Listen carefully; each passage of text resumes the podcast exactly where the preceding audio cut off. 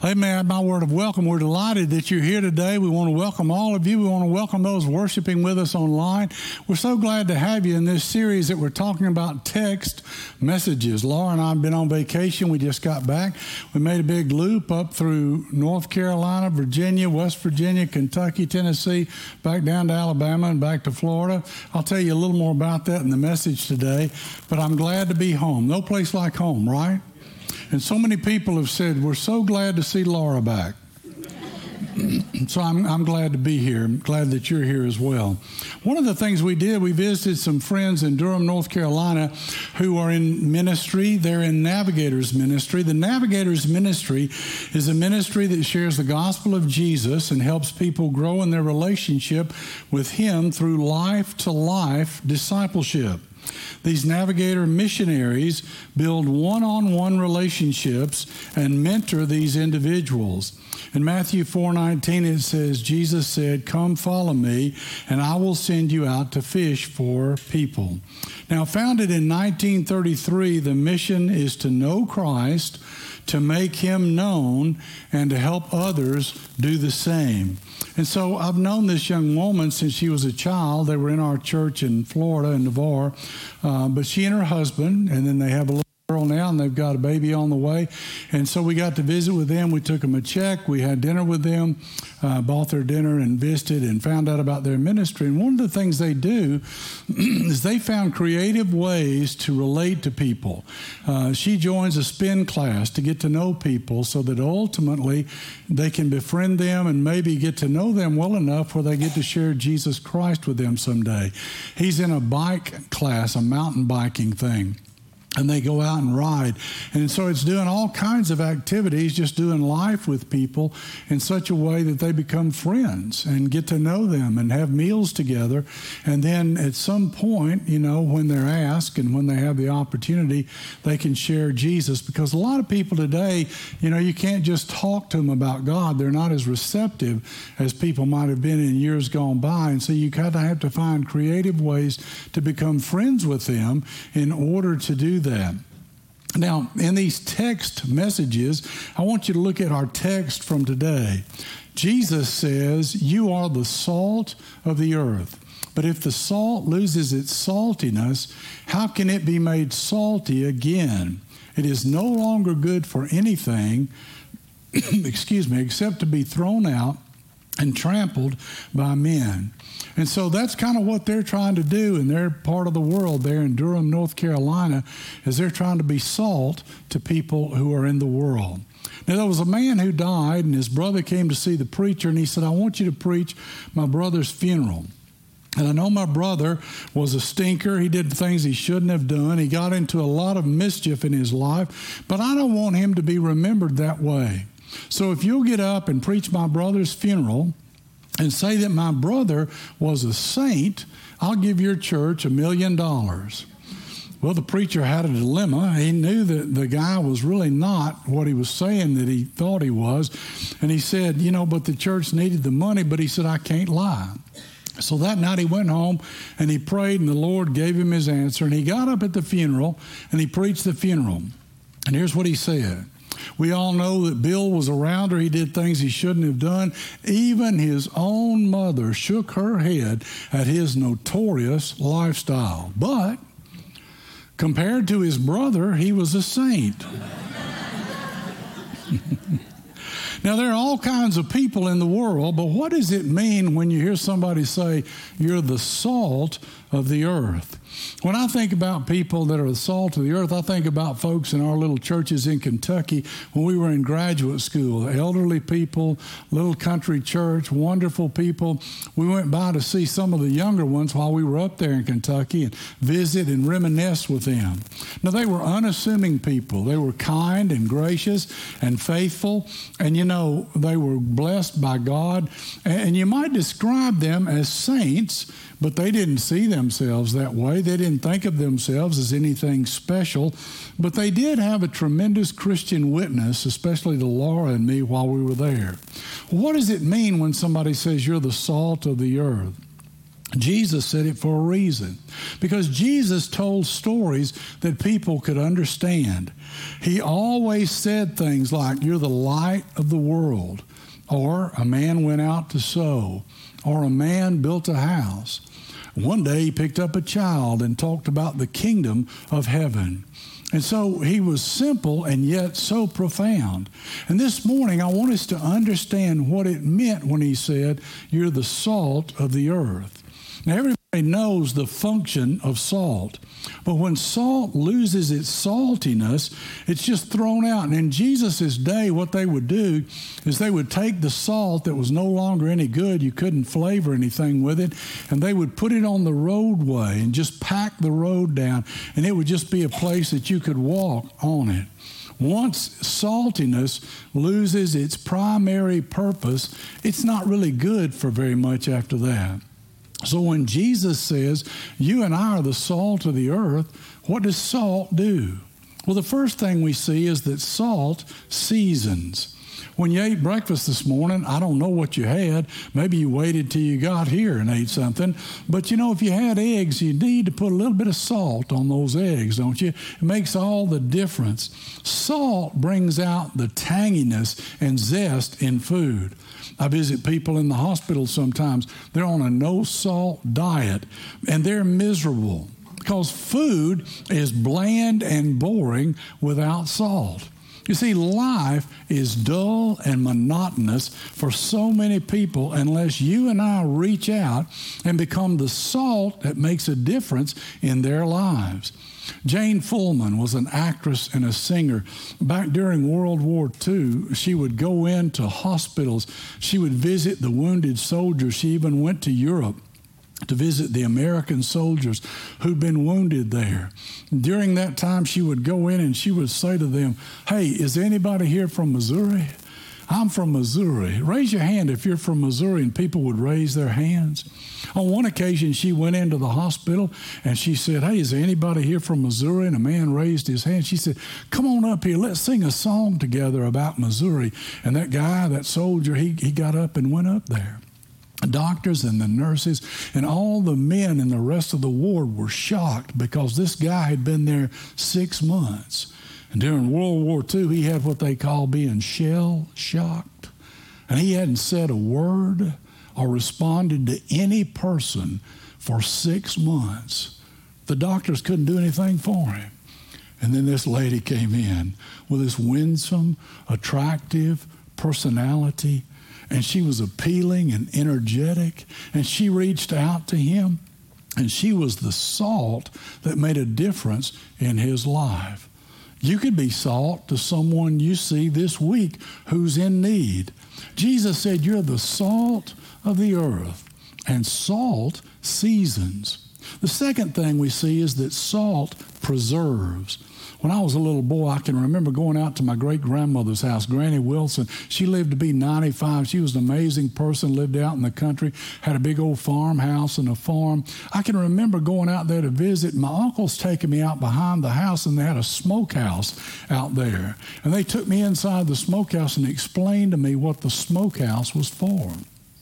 Before refrigeration, they would take meat and they would hang it in there, and then they would pack it in salt to preserve it.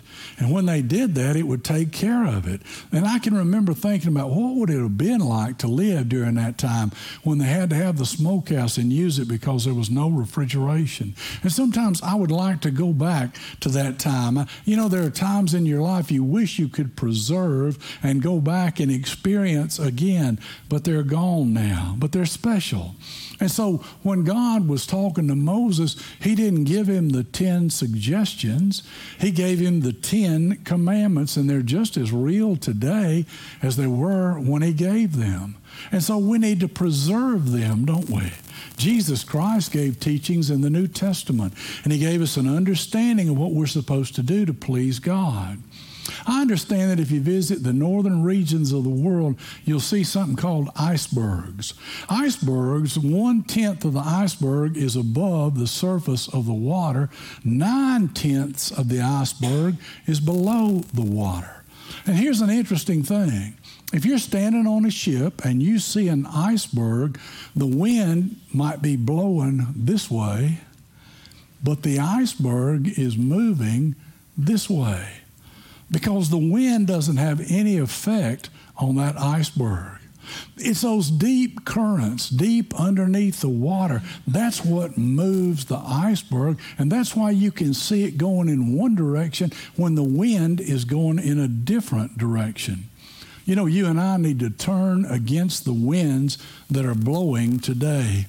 There are some things in the world today that people are embracing and accepting that aren't godly things. And we need to preserve what God has taught us.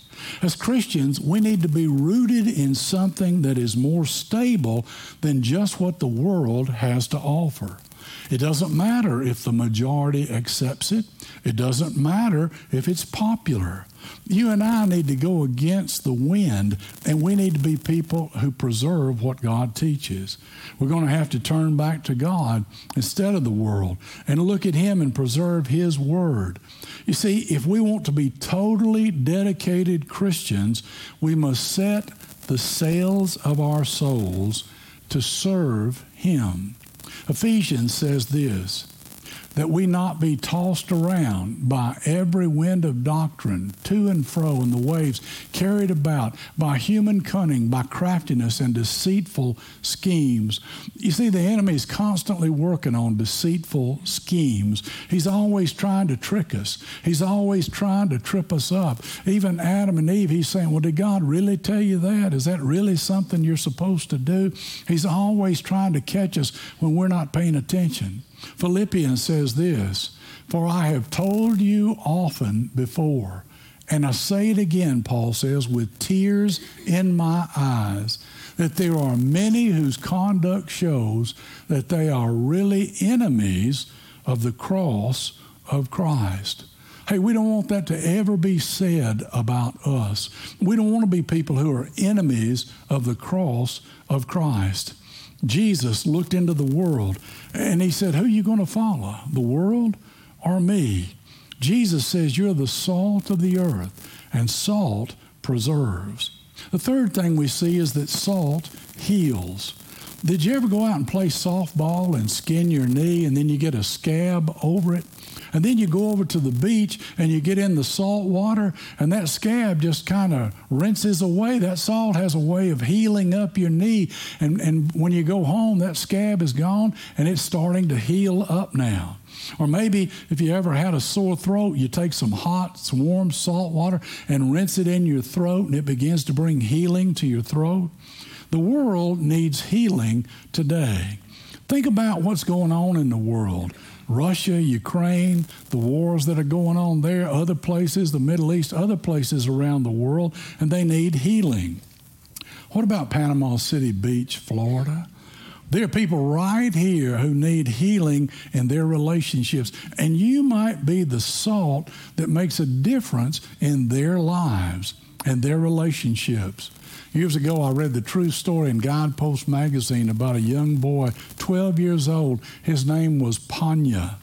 He lived in a village. They just had thatch roof huts. He was playing one day, and, and, all of a sudden he turned around and he saw his hut was going up in flames. And inside, he heard his brother crying for help all the adults from the village came running over there to see what was going on, but they just stood there and they didn't do anything. Twelve years old, Panya ran into that burning hut. He got his brother, he brought him back out to safety. The adult said, Panya, what were you thinking when you did that? He said, I wasn't thinking anything. I just heard my brother crying. Let me ask you a question. Do you hear your brother do you hear your sister crying today? Did you know there are people in need right here in Panama City Beach, and you could be the salt to make a difference for them? In Matthew 25, Jesus said, I was hurting. I was in need. I was hungry. I was thirsty. I was naked. I was in prison, and you visited me. And they said, Lord, we, we don't remember seeing you that way. He said, Inasmuch as much as you have done it to the least of these, you've done it to me. He's saying, if you want to be one of my followers, what you need to do is take care of my people. You need to reach out and you need to be the hands and feet and voice and heart. You need to be the person who's sought to help people in need. At the office tomorrow, listen to the people around you. Many of them may be calling for help. One day a man's car broke down and he flagged down a stranger and the stranger stopped and saw what he needed. He got a rope out of the trunk and he tied it on the guy's bumper and then he pulled him down to the gas station. The guy tried to pay the stranger. He said, No, you don't need to pay me.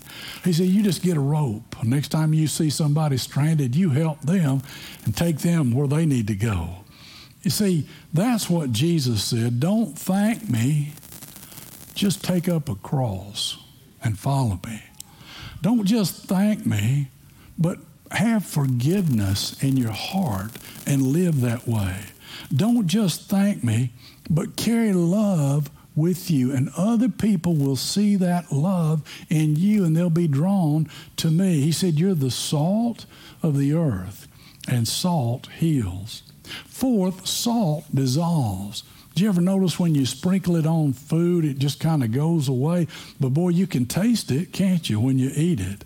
If you and I are the salt of the earth, we need to dissolve in such a way that we can be used by God and just lose ourselves in service to Him. You know, we don't always want to do that, do we?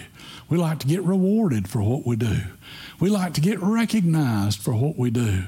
Jesus said, if you want to save your life, you must lose it. You must become dissolved in service to me. When you watch football, who gets the glory? You know, it's the people in the high visibility positions. It's, it's the quarterback or the running back, and you always see them. But what about those interior linemen?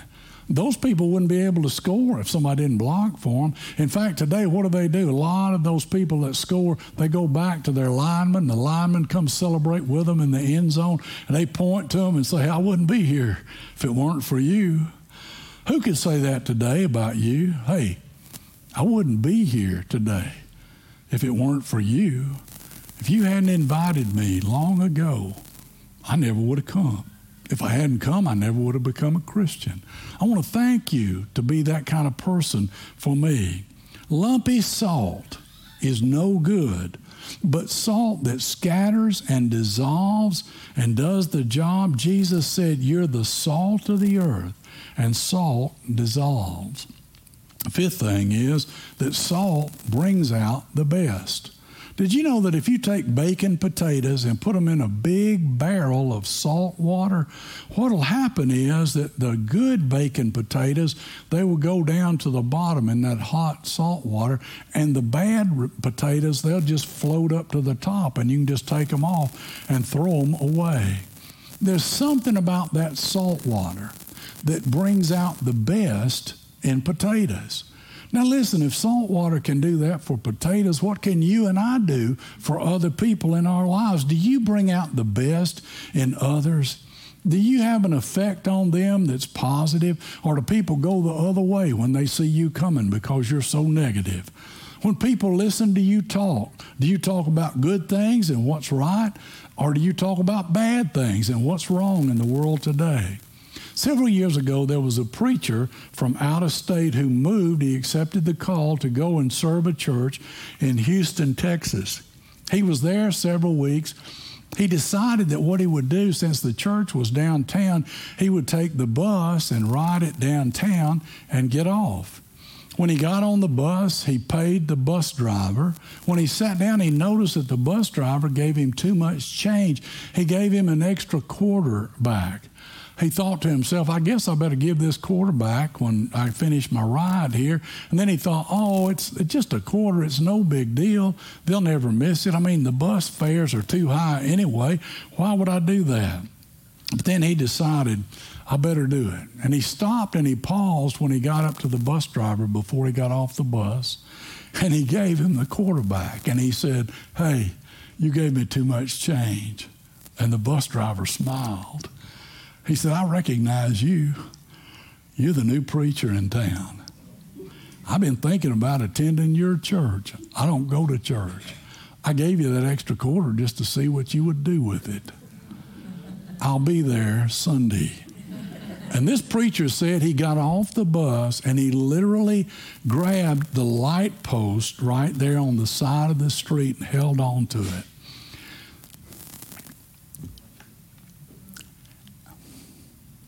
And he prayed, Oh God, I almost sold your son for a quarter.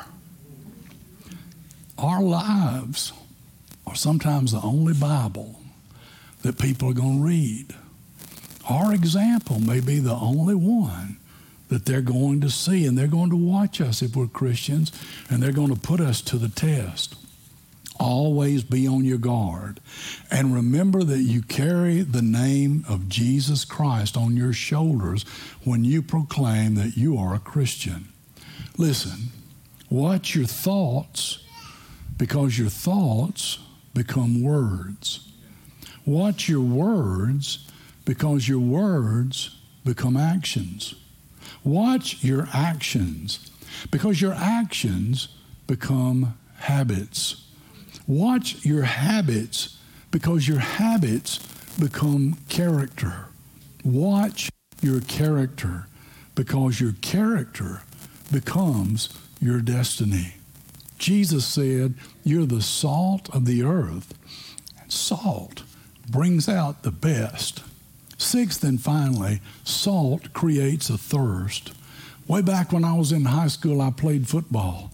They would give us a water break, and back then they used to do something. I doubt they do it now, but they would give us little salt tablets to take when we were out there because we were sweating and expending all that salt from our bodies. And so they wanted to make sure that we had enough salt. But you know what that does? It creates a thirst, and you just want to drink some more then. You ever had country ham? I don't get to eat it much, but I sure do like it. And you taste it, and boy, it's great. But boy, it sure is salty, isn't it? And after you eat it, man, you got to have something to drink after that.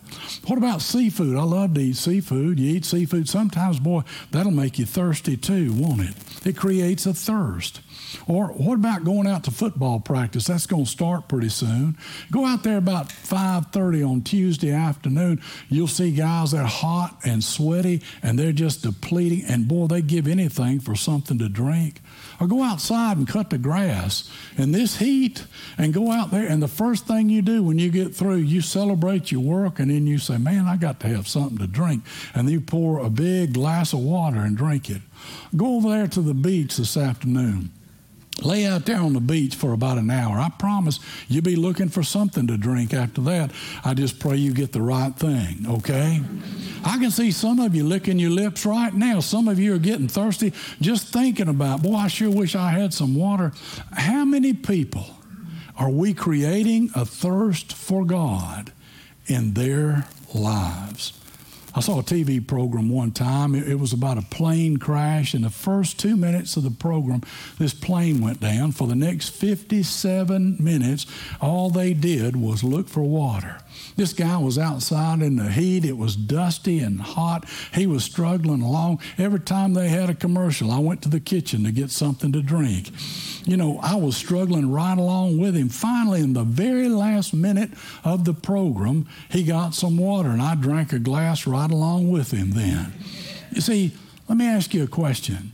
How many of you this morning created a thirst in somebody else's life enough to bring that person to church with you today. When I walked in this morning, first thing they said, We're glad you're home for your vacation. And here's the person I invited and brought to church, and I want credit for it right now. I said, That's going on your permanent record. And when I say permanent, you know what I mean, right? How many of you are excited, so excited about what Jesus is doing in your life that you want to tell others about him so that they can experience what he has to offer? People bring people to church. There are countless stories of individuals. Somebody invited them, they came. They got involved here, then they invited somebody else and they came and they got involved, and that's been going on and on and on. And we stand on the shoulders of those who have gone before us. Think about all the people that have been reached for God right here at Woodlawn over the many, many years.